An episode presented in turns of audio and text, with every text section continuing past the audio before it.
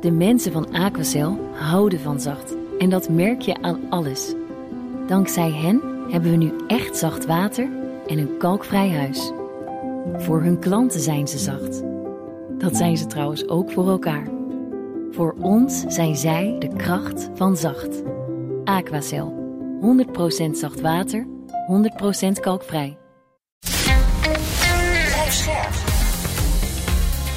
BNR Nieuwsradio. De AEX Factor. Wesley Weerts. Goed dat je luistert naar een nieuwe aflevering van de AEX Factor. De podcast voor de slimme belegger. En net als elke week praat een nieuwe gast je bij over beurzen, beleggen en vermogen opbouwen. En deze week is die gast Jos Versteeg van Insinger Gilissen. Fijn dat je er bent. Welkom. Dankjewel. Want we gaan het hebben over beleggen in dividendaandelen. Dividendbeleggers die kunnen hun hart ophalen. Afgelopen kwartaal spoten de winsten omhoog. En bedrijven die keerden zelfs meer dividend uit dan ooit. Dat blijkt allemaal uit onderzoek. We breken dus records. Jos, is dat volledig te danken aan die gestegen winsten? Of zijn daar nog andere redenen voor? Ja, ik denk dat het te maken heeft ook met de olieindustrie. Van de olieprijs die zo hersteld is. Dat zal er wel een flinke invloed op hebben gehad, ja. Die hebben ook heel veel winsten gemaakt natuurlijk de afgelopen periode. Dan noem je misschien al een van de interessante dividendbeleggingen. De grootbetalers qua dividend. Dat zijn dus olie- en gasbedrijven. Wat zijn andere grootbetalers? Andere grootbetalers, dat zijn onder andere utiliteitsbedrijven. Die betalen relatief veel dividend.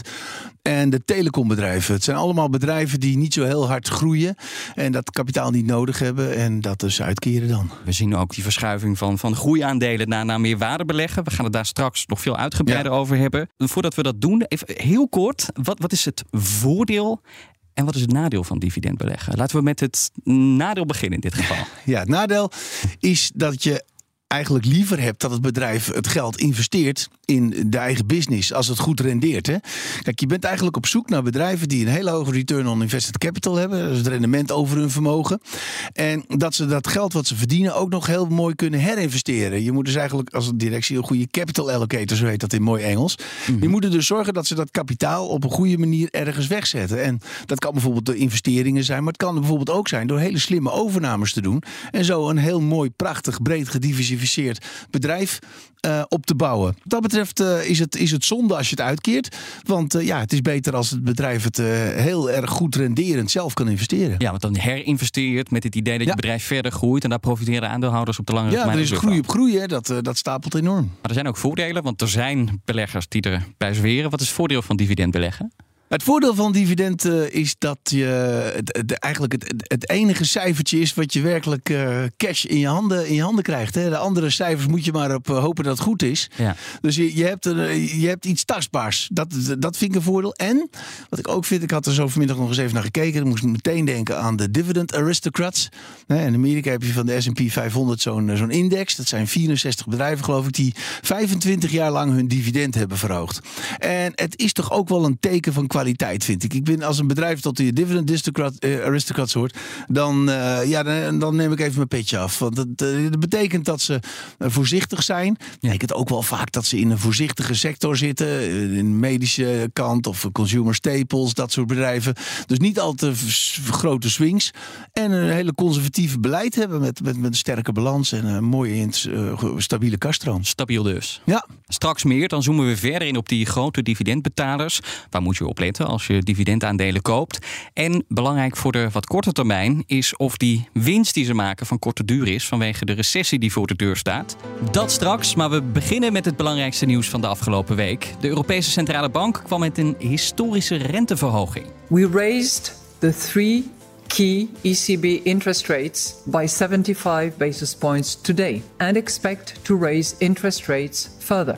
Because inflation remains far too high and is likely to stay above our target for an extended period. Inmiddels zorgen de gestegen prijzen in ons land voor een schuldexplosie bij huishoudens en bedrijven. Steeds meer ondernemers blijken hun rekeningen niet te kunnen betalen, waardoor het aantal wanbetalers toeneemt, zeggen de grote kredietverzekeringsbedrijven tegen BNR. Vooral de torenhoge energieprijzen raken zo'n beetje iedereen en daarom neemt Brussel drastische maatregelen om die prijzen omlaag te krijgen. En verder, gameontwikkelaar Ubisoft gaat keihard onderuit op de beurs. En dat heeft alles te maken met het Chinese Tencent dat zijn belang erin vergroot. French video game maker Ubisoft securing a new investment from Tencent, but it might not be the deal investors were hoping for. The Chinese conglomerate is set to raise its stake in Ubisoft to nearly 10%, up from its current 4.5% stake. But the news did disappoint investors. We saw Ubisoft as a potential takeover target. En we worden weliswaar geconfronteerd met de ene na de andere prijsverhoging. Toch houdt dat Apple niet tegen om de prijzen voor zijn iPhones flink op te schroeven. Heb je de loterij gewonnen? Dan kun je gaan voor de 1 terabyte versie van de Pro Max. Die kost €2129. Jos, jij bent Apple-fan. Heb jij hem al besteld? Ja, ik heb het net even 1700 gekocht, dus... Oh, je bent al voorzien. Ik kan me dat trouwens herinneren, want een paar weken geleden stond je hier weer in de studio, voordat we de uitzending begonnen. En toen liet je inderdaad al die nieuwe functies zien. Ja. Had een nieuwe selfie-modus, geloof ik, of niet? Deze heeft er heel veel nieuwe gadgets en zo. Ja. Dus, misschien voor de luisteraar, want jij bent wel een beetje Apple-fan, toch? Ja, absoluut. Ik heb een Mac, een iPad, een telefoon en mijn kinderen. Dus we hebben behoorlijk wat Apple-spullen staan. Ja, want ik sta normaal altijd tussen Jelle en jou in. Want jullie zijn allebei wel een beetje Apple-fanboys. En ik altijd mekaars nieuwe phone zien. Ja. Ja, en dan sta ik met mijn Chinese versie ertussen. Mijn Xiaomi-telefoon. En dan zeg je, hey, maar deze, die is, alles werkt perfect. En het werkt allemaal met elkaar samen. Ja. Als je kijkt naar die nieuwe producten die ze hebben aangekondigd. Hè, want Apple zet in op duurder duurst. Het komt met 4 iPhone 14 modellen. 3 nieuwe watches, waaronder ook een ultramodel gericht op extreme sporten. Ik weet niet of jij extreme sporter bent, maar dat kun je niet misschien extreem, aanschaffen. En er komt de tweede versie van de duurste oortjes, de AirPods Pro. Wat vind je van die nieuwe producten die ze hebben gepresenteerd? Ja, ik vind het allemaal best mooi. Kijk, weet je, veel mensen zeggen dan het is weinig nieuws. Maar het is toch elke keer weer een stap verder. Hè? En wat ze vooral doen is elke keer weer een nieuwe, krachtigere chips. Hè? Je weet, ik hou van semiconductoren. Ja, die A16-chip die is waanzinnig snel. En Apple heeft eigenlijk iets heel sterks wat heel veel andere bedrijven niet hebben. En dat is de kern van Apple, denk ik. Dat ze een hardware- en een softwarebedrijf gecombineerd zijn. En daardoor kunnen ze eigenlijk de prachtigste spullen maken, want die software is perfect afgestemd op de hardware. En dat zien ze bijvoorbeeld terug bij de foto's. Door die hele krachtige chip kunnen ze de foto's uitstekend bewerken. Daar gebruiken ze heel veel artificiële intelligentie voor. Als je 1 foto maakt, dan worden er meerdere foto's gemaakt. Kun je achteraf zelfs de focus veranderen. Ja. En dat soort zaken, daar zijn ze heel goed in. Ze hebben afgelopen woensdag vooral ingezet op foto's, vond ik. En reageerden beleggers ook net zo enthousiast als dat jij bent? Ja, dat weet ik eigenlijk niet meer. Dat vind ik al dagkoers. Kijk je nooit zo naar. Volgens mij 1% lager of in de plus. Ja, het was niet de grote uitslag, nee. Nee, en dan had ik het net, ik refereerde al naar die grote prijsstijgingen. Is dat niet gevaarlijk? Want we hoorden net ook in het weekoverzicht natuurlijk die prijsstijgingen waar iedereen mee geconfronteerd wordt, van alle kanten. Tegelijkertijd, de iPhone wordt ook weer €200 duurder. Is dat niet de gevaarlijke zet van Apple? Schieten ze zichzelf niet in de voet? Dan noem je een belangrijk punt. Ze hebben namelijk de Amerikaanse prijzen niet verhoogd. Dat was heel opmerkelijk. En de Europese prijzen hebben ze wel verhoogd en de Aziatische prijzen. Ja. En dat heeft vooral ook, denk ik, voor een heel belangrijk deel te maken met de sterke dollar. Dus daar is vooral de compensatie voor. Ik denk dat Apple is zo onvoorstelbaar groot in die hele elektronica-wereld. Ja, dus zij daar niet. Ja, ze hebben er wel last van natuurlijk, maar lang niet zoveel als andere bedrijven. En daarnaast is het grote voordeel van Apple dat het zo'n beetje een van de. Ik geloof dat het zelfs het sterkste merk is ter wereld. Dus ja, dan heb je wel wat prijskracht. Dan kan je ook wel je prijzen verhogen. En dan is het misschien ook niet zo erg dat je misschien niet met super veel innovaties komt. Nee. Kijk, weet je, de mensen zijn tevreden met wat ze hebben. En als er elke keer wat extra's bij komt, dan vindt iedereen dat prachtig. Die modellen die zijn natuurlijk aangekondigd in die presentatie. Maar er was ook een opvallende vernieuwing die onbesproken bleef tijdens die presentatie. En dat had te maken met de advertentietak die Apple uit wil breiden. En dat is op zich wel opmerkelijk gezet. Want amper anderhalf jaar geleden was dat zelfs. Hebben ze die drempel omhoog gegooid voor andere adverteerders. Het werd lastiger om daar geld aan te verdienen voor bijvoorbeeld een partij als Facebook. Maar nu wil Apple zijn eigen advertentietak qua aantal medewerkers verdubbelen, daar uitbreiden. Hoe moet ik dat plaatsen? Ja, die app-tracking transparency, zoals dat heet. Hè, dat is eigenlijk, daar kun je niet op tegen zijn. Apple zegt van, wij willen eigenlijk niet dat bedrijven jou stiekem zitten te volgen en jouw data verkopen. Dus we willen dat je daar toestemming voor geeft als ze dat doen. Nou, en dat hebben ze dus gedaan. Dus iedereen moet zelf toestemming geven als je getrackt wordt. En het blijkt dus dat 80% van de mensen nee heeft gezegd en een heel klein deel dat wil. Nou, dat heeft heel veel advertentiebedrijven inderdaad in de problemen gebracht. Maar nou is het niet zo dat Apple nou in één keer keer advertenties wil gaan doen. Ze wilden dat al heel lang. Ik geloof dat Steve Jobs het al wilde. Alleen transparant willen ze doen. Hè? Dat het heel duidelijk is van welke data ze hebben. Als je je telefoon kijkt, dan zie je ook heel duidelijk welke data hebben ze opgeslagen. Nou, dus of je man of een vrouw bent. Ik dacht dat ze weten wat je leeftijd is en ze weten je postcode. Dus nou, ze kunnen wel via de tracks kunnen ze merken bijvoorbeeld welke provider je hebt. Als je op je telefoon kunnen ze geloof ik ook wel achterkomen waar je bent. Ja. Dus, maar het punt is, dat is nooit op jou persoonlijk gericht. Het zijn cohorts van 5000 mensen ongeveer. Ja. En daar behoor je toe. Dus het is niet dat je stiekem getrackt wordt en dat ze weten precies allemaal weten wat jij met jouw naam erbij aan het doen bent. Nee, het gaat erom dat je bepaalde groepen kan vinden. En zo wordt het denk ik op een hele open, transparante manier gedaan. Ja, dus het is niet hypocriet dat ze Google en Facebook de deur wijzen en vervolgens zelf die advertentie. Ja, het voelt natuurlijk wel slecht, dat snap ik wel. Kijk, vooral Facebook heeft er enorm veel last van gehad. Google heeft natuurlijk zelf zoveel sites waar ze activiteiten op aantrekken dat ze er minder last van hadden. Maar Facebook heeft er enorm veel last van gehad. Dus ja, het voelt wel slecht. Maar ik vind toch dat ze het netjes doen. En nou is Apple's paradepaardje natuurlijk nog altijd de iPhone. Die diensten die werden de afgelopen jaren belangrijker. Is dit nou ook een tak die echt aan belangrijkheid wint de komende tijd? Ja, absoluut. Het is nu nog heel klein hoor. Het is rond de 1%. Waarschijnlijk iets meer dan 1% van hun totale inkomsten. Ja. 4 à 5 miljard op een omzet van 3,5 miljard. Ongeveer 3,65 miljard. Dus dat is nog klein. Maar ze hebben wel gezegd dat ze het fors willen uitbreiden. Ze willen het ongeveer naar 30 miljard brengen. Dat is evenveel als Amazon verdient met advertenties. Ja, want dan zit dus een beetje in dat vaarwater van Google, Facebook en Amazon inderdaad. Ja, maar nog lang niet bij Google en Facebook hoor. Want Google zit op 200 miljard, dacht ik uit mijn hoofd. En Facebook rond de 100 miljard. Maar Amazon ook geen kleine speler. Nee, Amazon, maar kijk, eigenlijk zijn Google en Facebook, dat zijn de grote leiders. En dan heb je dan de tweede echelon, zeg maar. Dat is dan Amazon en dat wordt dan waarschijnlijk Apple. En dan het volgende, want de Europese Centrale Bank, die stond ook in de schijnwerpers deze week. Kwam met grof geschut. Gedwongen door de hoge inflatie en de zwakke euro verhoogt de ECB de rente met 75 basispunten. Historisch grote stap. Historisch, maar wel in lijn der verwachting. Hoe reageerde de financiële markt op het nieuws? Ja, eigenlijk was het wel verwacht. Hè? En historisch, het was in 1999 ook al een keer gedaan om de euro nog even die extra boost te geven. Maar ja, er was wel behoorlijk op gezinspeeld al door de centrale bank dat het een flinke verhoging zou worden. Dus ja, ik vind het altijd wel heel korte termijn of het nou een kwartje meer of minder is. Het is natuurlijk wel belangrijk. Maar kijk, het gaat erom dat de ECB heel duidelijk die rente in een paar stappen gaat verhogen. Hè? Want dat werd er nog eens bij gezegd. Het was meer dan 2 keer, maar wel minder dan 5 keer. Dus als je 5 keer 75 punten hebt, heb je wel een hele ritme. Dat gaan ze niet doen. En dan wil ik je nog even wat laten horen, Jos. Fragmentje van macro-econoom Edin Mujagic. Hij typeerde de renteverhogingen van de ECB als volgt. Met een inflatie van 9%, de rente met 75 basispunten verhogen, is het blussen van een bosbrand met een waterpistool. Ja, het blussen van een bosbrand met een waterpistool. Ben je het daarmee eens? Ja, dat is het natuurlijk wel. Maar als je heel veel waterpistooltjes heel lang laat spuiten, dan krijg je die bosbrand ook wel onder controle. Ja, en dat is denk ik het idee van de ECB. Kijk, iedereen ziet ook wel dat er nog steeds wel transitory elements, hè, zoals de Fed dat zo beroemd noemde. Mm-hmm. Er zit een tijdelijk effect in. Hè, met het herstel van de COVID. De supply-problemen die er zijn, de aanvoerproblemen die er zijn.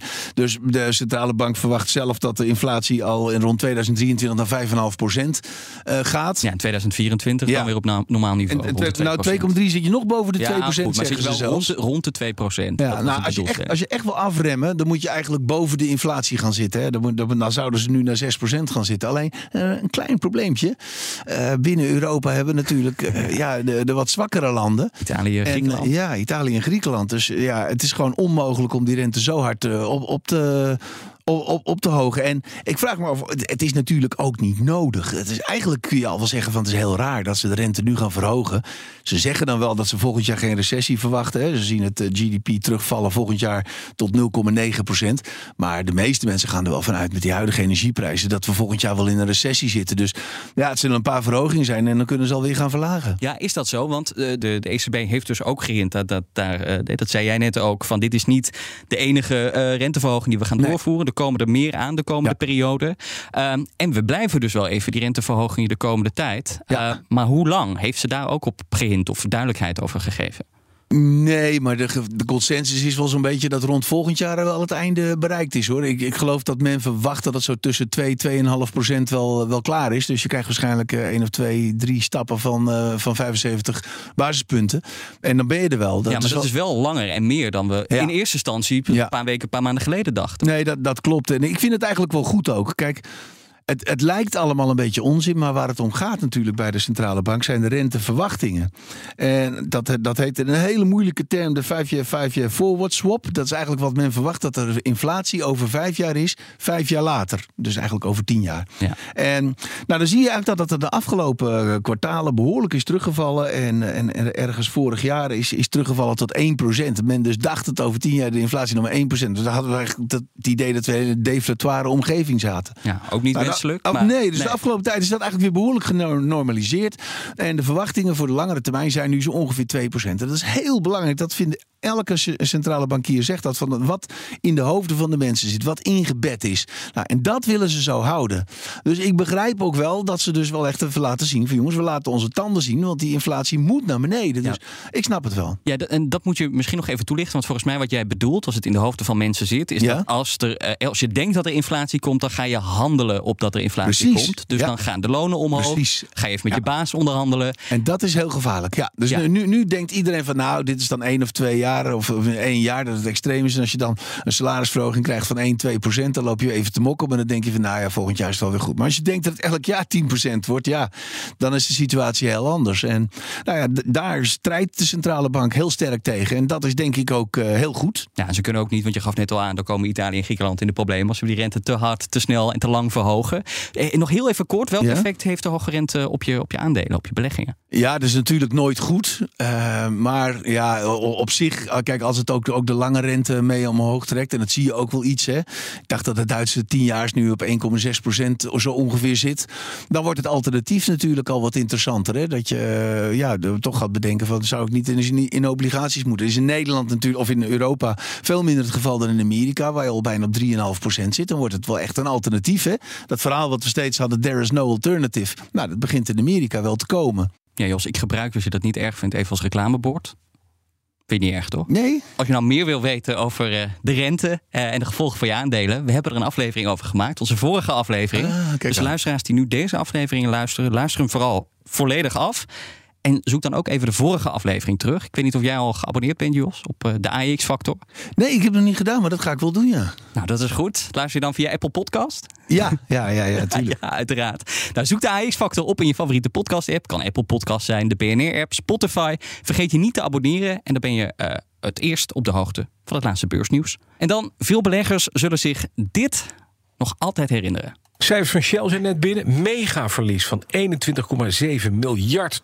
Shell verlaagde voor het eerst sinds de Tweede Wereldoorlog zijn dividend. Ook andere bedrijven keerden in coronajaar 2020, voelt al lang geleden, minder of zelfs helemaal geen dividend uit. Maar inmiddels is het tij gekeerd, wordt het al aan het begin van de uitzending. Bedrijven die keren record hoeveelheden geld uit aan hun aandeelhouders.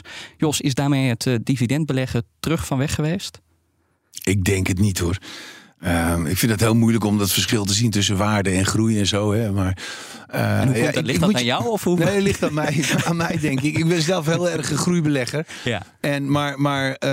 Kijk, ik vind dat het dividend beleggen, er zit een heel groot gevaar aan. Als je niet goed naar kijkt en je zoekt het hoogste dividend, dan kan je soms wel 5-6% dividend krijgen. Alleen voor heel veel bedrijven is het gewoon niet duurzaam. Dat is niet vol te houden. En vaak is een hoog dividend een teken dat het bedrijf in de problemen zit. Dus, dan is het idee van we kunnen eigenlijk het geld, het loopt niet om het te herinvesteren, dus dan geven we het aan de aandeelhouders. Dat is een idee, maar vaak als dividend constant blijft en de koers valt hard naar beneden, het is een breuk, dus dan loopt dat dividendrendement op, het percentage loopt dan op. Ja. En dat loopt vaak op en dat is, je hoort er niet zoveel van, maar dat is eigenlijk uit eigen ondervinding. Zie je, als het vroeger was dat altijd zo. Nu is het natuurlijk wat anders met die lagere renteniveaus. Maar als het zo tussen de 8% en 10% lag, dan hadden bedrijven denk ik wel het idee van nou, de markt verwacht dat we toch niet meer gaan uitkeren. En dan kreeg je dan een verlaging van het dividend. Ja, dus dan was je ook niet meer zeker van dat zekerheid. Nee, precies. Het dividend.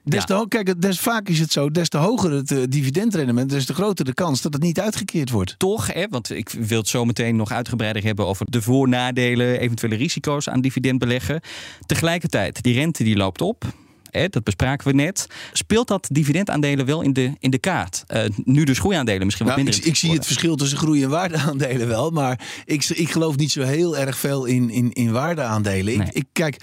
en ook het onderscheid, dat vind ik eigenlijk een beetje oneerlijk. Wat je eigenlijk moet doen, waar wij zelf bij ons bedrijf heel sterk naar zoeken, is kwalitatieve groeibedrijven. En dat is de kern, denk ik, van het hele verhaal.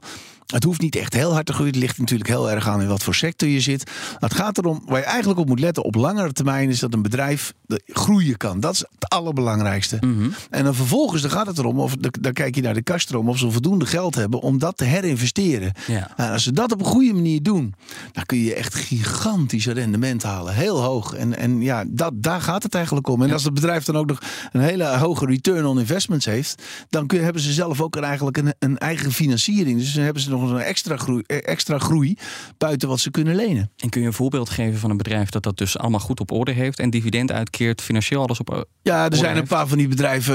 De Becton Dickinson, Coca-Cola. Dat zijn vaak ook wel, dat is wel opvallend, ze behoren ook vaak wel tot de Dividend Aristocrats. Dat is wel interessant inderdaad. Is het dan zo dat ook die bedrijven, want we hebben nu ook die sterke dollar ten opzichte van de euro. Ja. Veel dividend wordt ook in dollars uitgekeerd. Ja. Dus kun je daar dan nog van profiteren nu als belegger? Bedrijven als Coca-Cola bijvoorbeeld.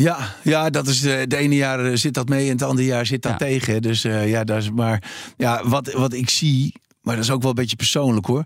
Gewoon, ik heb wel vaak een voorkeur voor Amerikaanse bedrijven. Het zijn vaak gewoon hele sterke bedrijven met een ijzersterke merknaam, goed geleid, hoge rendementen. En dat is in Europa is dat toch allemaal een stuk anders. Ze hebben natuurlijk een hele grote thuismarkt waar ze kunnen experimenteren. Waar ze kunnen kijken hoe goed het product werkt. En dat dan exporteren. Ja, dat werkt heel goed. Dus ik ben wel dol op die Amerikaanse bedrijven. Ja. En dan soms, als die dollar mee zit, dan heb je wat extra dividendvoordeel. En als het tegen zit, dan is het wat minder. Maar ja, kijk, dat dividend. Veel mensen hebben dat natuurlijk dan nodig voor een inkomen. Dat snap ik ook wel. Maar wat je ook zou kunnen doen, is als je wat meer groei erbij hebt in je portefeuille, dan dat je wat aandelen verkoopt. Dat kan toch ook? En dan neem je je winst en dat kun je dan eventueel weer herinvesteren in nieuwe aandelen. Nou is het zo dat die dividenduitkeringen, die breken records. Ook overigens in Nederland en in Europa in het afgelopen kwartaal. Maar tegelijkertijd zijn er misschien ook wel wat obstakels voor de komende tijd. Een nieuwe storm die aan de horizon ligt. We hebben natuurlijk corona gehad voor onder meer Shell die dividenden niet uit kon keren. Maar nu hebben we die aanhoudende leveringsproblemen, dure energie, hogere materiaalkosten. Vooral de dure energie. We zijn zelf ook door onze beheerportefeuille ook een hele lijst alle bedrijven aan het nakijken van waar kunnen de problemen komen. Hè? Ja. Toevallig vanochtend nog naar Infineon gekeken. En ja, ik had zo gehoord van dat is 1% van hun omzet ongeveer, de energiekosten. Maar een chipfabriek, dat kost toch wel behoorlijk wat energie. En het ligt aan, kijk, veel van die grote bedrijven die zitten internationaal. Hè. Het is alleen het Europese deel wat zo'n last heeft van die hoge gasprijzen.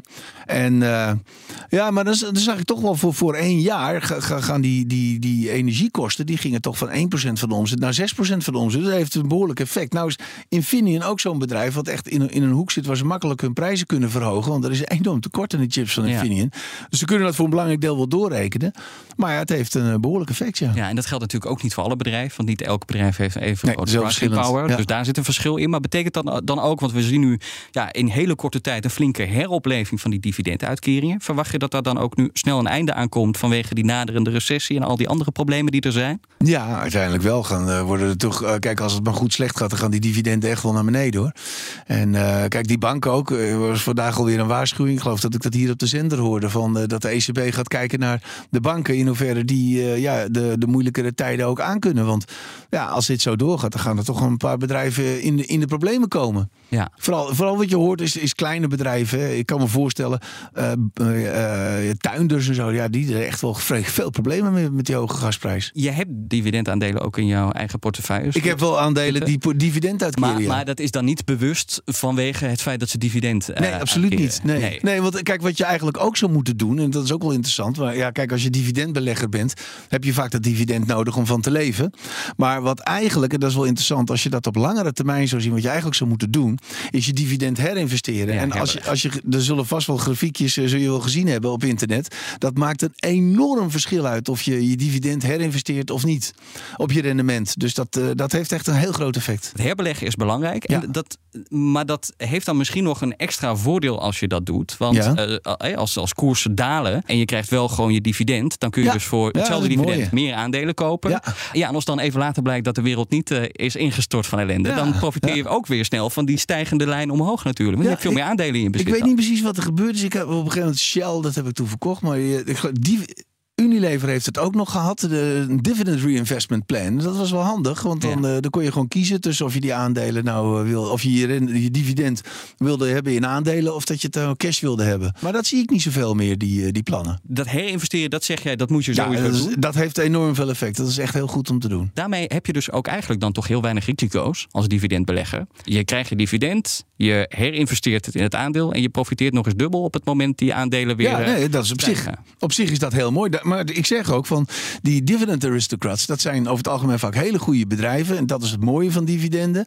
Dat als je dat dus op een hele langere termijn bekijkt en elk jaar dat dividend hebt laten groeien, dan is het wel een signaal dat je met een goed bedrijf te maken hebt. Wat is eigenlijk het gemiddelde dividendrendement dat je haalt? Poeh, dat weet ik niet. Het ligt ergens... Nee, ik weet het niet. Het ligt er een beetje naar welke index je kijkt en naar welke groep bedrijven je kijkt. Maar ik denk dat nu iets van 2,5% is, zoiets zal het kunnen liggen. Dus eigenlijk wel op zich wel opzienbarend, want het ligt boven de rente in Europa. Je compenseert niet voor de inflatie, dat niet. Maar ja, dat wordt lastig.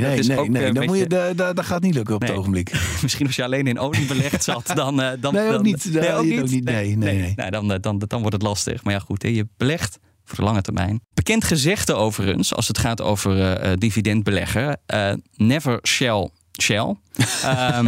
Je houdt die aandelen voor een langere periode. Je noemde net al die aandelen die echt al tientallen jaren dividend uitkeren en goed uitkeren. Maar hoe selecteer je nou in die zoektocht naar dividend de goede aandelen die je dan misschien ook nooit meer hoeft te verkopen en waar je leven lang profijt van hebt? Nou, de makkelijkste manier is, kijk eens naar dat lijstje van de S&P 500, de Dividend Aristocrats. Dat zijn er 64. Daar heb je al een aardige keuze uit. Ze hebben het werk al voor je gedaan. Dus ze hebben het werk al eigenlijk voor een groot gedeelte gedaan. Dat zou ik iedereen adviseren. Zoek dat lijstje op. Staat ook in Wikipedia. Je kan het overal vinden op het internet.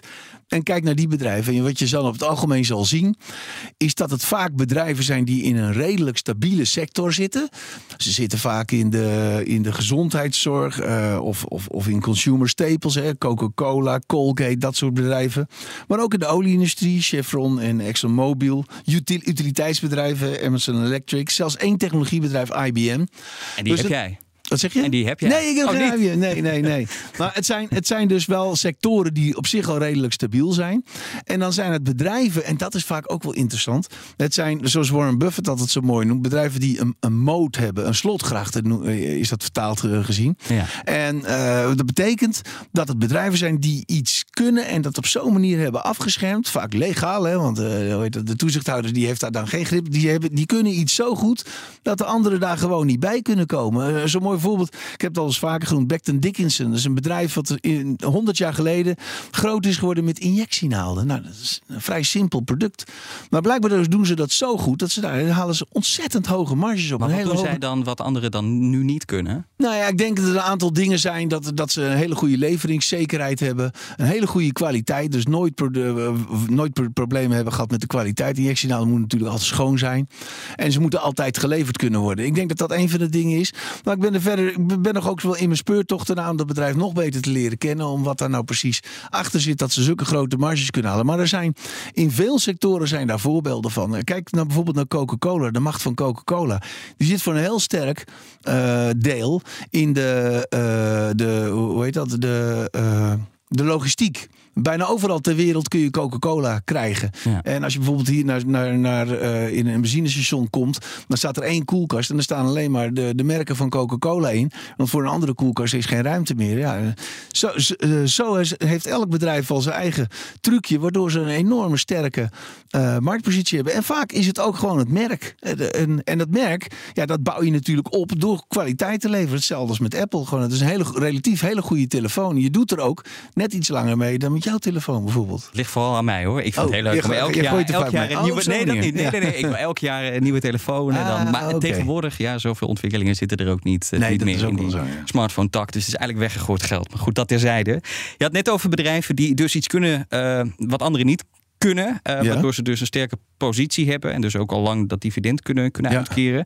Maar als je dan toch op zoek bent naar dividend, kun je dan ook niet juist als belegger kijken naar aandelen die bijvoorbeeld profiteren van overheidsbeleid? Denk aan energie en defensie. Daar zou ik zo mee uitkijken. Ja, nou, vertel waarom. Nou, het overheidsbeleid, ik denk dat bijvoorbeeld gelijk aan utiliteitsbedrijven. Ja. Je had er dan in Europa, of in Nederland hebben we ze niet, hè, maar in Duitsland had je dan RWE bijvoorbeeld. Ja. En ja, die hebben enorm gedonder gehad met hun energie, met hun kernenergiecentrales. Die konden ze nog gebruiken. Dat de overheid in één keer, de Duitse overheid, gezegd van nee, die gaan we stoppen.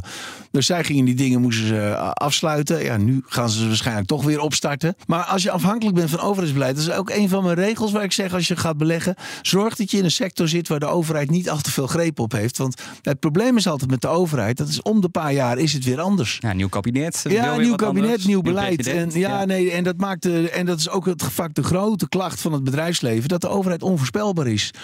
En gauw als de overheid te veel toezicht erover heeft, ja, dan gaat de efficiëntie weg. Dus zorg dat je echt in een sector zit waar relatief weinig invloed is van de overheid. De overheid zit natuurlijk overal in en is ook in technologie bezig. Ja. Maar duurzaamheid is dan eigenlijk wel, dus energiebedrijven, dat is dan ook meteen een sector waar de overheid wel flinke greep op heeft. Ja, precies. Maar is dat dan meteen daardoor ook een risicovolle belegging? Ja, dat kan wel inderdaad. Maar duurzaamheid, ik denk dat dat ook goed is. Ook als je terugkijkt naar bedrijven die heel goed zijn. En het zou me ook niet verbazen als die Dividend Aristocrats, ik blijf het zeggen, als die ook heel goed scoren op duurzaamheid.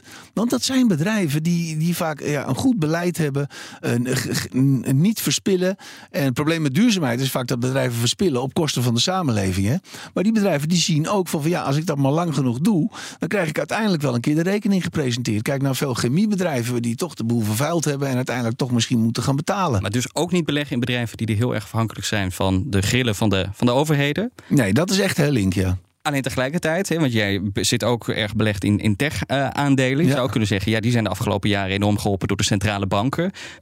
Hoe erg is het dan dat de overheid een handje helpt nu voor die andere sectoren? voor de energiebedrijven, misschien defensiebedrijven? Nou ja, kijk, de technologie heeft daar niet om gevraagd. Kijk, dat is natuurlijk een bijeffect geweest. Ik denk ook dat dat een vaak overdreven bijeffect is geweest. Hè, van dat die rente... Kijk, nogmaals, ik denk dat er heel weinig analisten zijn geweest. Je ziet het niet vaak in modellen, maar die echt met rentes van 3-4% hebben gerekend. De meeste analisten rekenen toch met 6-7% rente als je voor eeuwigheid rekent. Hè? Dus dan, of 5-6, als je echt veel lager gaat zitten, komt je koersdoel waanzinnig hoog. Ja. Dus zolang die rente niet boven de 5-6% stijgt, hoeft er eigenlijk theoretisch niet zoveel aan de hand te zijn. Nou, je ziet het natuurlijk wel. Maar aan de andere kant is het natuurlijk wel zo, van als de rente begint te stijgen, dat dan het alternatief wat makkelijker wordt. Hè? Ander punt, want je gaf net aan, ik selecteer die aandelen niet per se omdat ze dividend uitkeren. Nee. Maar als je dan toch naar je portefeuille kijkt en je hebt een soort van mix tussen de groeiaandelen en dividendaandelen, wat is zeg maar, is er een percentage te geven van dat is de ultieme mix of de ultieme verhouding tussen de type aandelen? Nee, dat niet. Ligt ook een beetje aan wat voor belegger je bent, wat voor potje aandelen je hebt. Kijk, sommige mensen die hebben al een huis, die hebben allemaal genoeg geld en die willen gewoon een potje aandelen waar ze enorm hoog rendement op kunnen halen. Nou ja, daar zit je natuurlijk veel in technologie. Dat snap ik. Maar als ik gewoon zeg, ik wil misschien een paar jaar eerder met pensioen of mijn pensioen aanvullen met nog een extra inkomstenbron. Wat is dan zo'n beetje de mix? Het is altijd verstandig om te spreiden. Kijk, ik heb het zelf ook. Ik heb zelf nu heel veel technologie. Maar ik heb het vroeger ook wel gehad hoor. Lang geleden. Toen was ik vooral heel voorzichtig met veel consumentengoederen. Dat soort bedrijven. Echt stabiele, rustige bedrijven. De Coca-Cola's, Procter & Gamble's. Ja.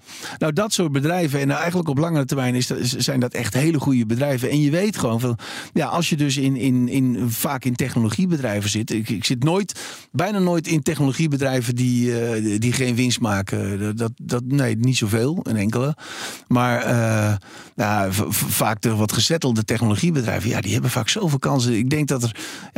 Ja, ik heb dus een keer twee jaar geleden of zo, een interessant rapport gelezen van Rebecca. Was door Steve Berghakker volgens mij ook geschreven. Is een hele goede analist. En die hadden onderzoek gedaan en zeiden ze eigenlijk dat sommige sectoren over jarenlange outperformance hebben.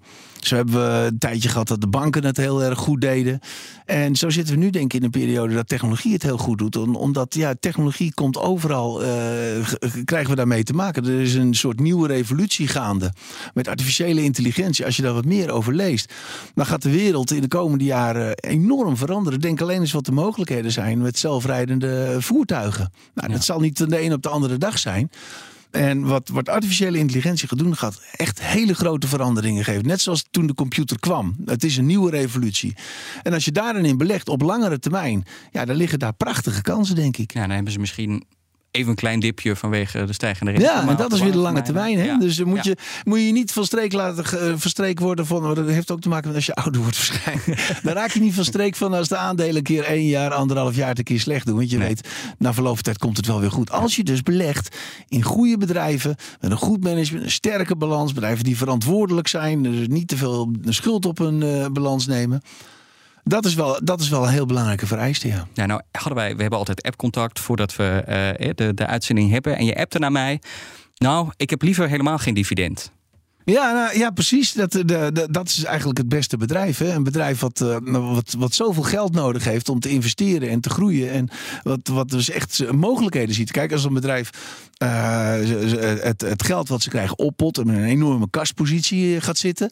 Ja, dat heb je eigenlijk liever niet. Dus het mooiste zou zijn als een bedrijf, wat ik aan het begin van de uitzending zei. Als het bedrijf het geld allemaal kan gebruiken in nieuwe investeringen of eventueel overnames. Nou, overnames is natuurlijk vaak ook wel gevaarlijk. Dat gaat natuurlijk ook wel eens mis. Ja, we hebben gezien. Ja, maar er zijn bedrijven. Kijk, nou, ook in die technologie, in die medische technologie. Medtronic bijvoorbeeld. Dus geleidelijk aan heel sterk uitgebreid. Geleidelijk aan vinden ze steeds meer dingen uit. Edwards Life Sciences. Dat maakt hartkleppen. Geleidelijk aan de investeerders heel veel om ook niet alleen bij de aorta-klep, maar ook andere kleppen te kunnen vervangen. Gewoon via een ader. Nou, en dat soort bedrijven, ja, dat vind ik prachtige bedrijven. En dan heb je dus rendement op rendement. Hè? Dus dat gaat op langere termijn, werkt dat heel goed. Kijk maar naar... Kom nog één keer terug op de Dividend Aristocrats. Noem nog één keer. Hoe heet het ook alweer? Dividend Aristocrats. Die zijn de afgelopen vanaf 1980 geloof ik, gemiddeld 20% per jaar koersrendement. Op de S&P 500. Ik vergis me. 12% van de Dividend Aristocrats over de afgelopen 30, 40 jaar. En nu noem je nog en 8% de S&P 500. Hoe vaak heb ik het nou gezegd? Ja, dat weet ik niet. Krijg je hiervoor betaald misschien? Nee, dat niet. Denken. Ik heb wel een hele grote positie in Apple. Dat is, dat is wel zo. Vooruit. Tot slot, concluderend. Dividend beleggen. Slaat helemaal nergens op dan? Nee, ik zou niet alleen naar het dividend kijken. Zeer zeker niet. Het is een belangrijk element in beleggen. En zeker dividend op dividend. Het herbeleggen van dividend is erg belangrijk. Maar sta je niet blind op een hoog dividendrendement. Want dat is vaak een signaal dat het een slecht bedrijf is. Nou, daarmee zijn we aan het einde gekomen van de AEX Factor. Ja, we zeiden het eerder al, luister ook onze eerdere afleveringen terug. Bijvoorbeeld, dus als je meer wil weten over de gevolgen van de stijgende rente voor je aandelen. Ik dank jou, Jos Versteeg van Insinger Gilissen. En jou als luisteraar, bedankt voor het luisteren en graag tot volgende week. De mensen van Aquacel houden van zacht. En dat merk je aan alles. Dankzij hen hebben we nu echt zacht water en een kalkvrij huis. Voor hun klanten zijn ze zacht. Dat zijn ze trouwens ook voor elkaar. Voor ons zijn zij de kracht van zacht. Aquacel. 100% zacht water, 100% kalkvrij.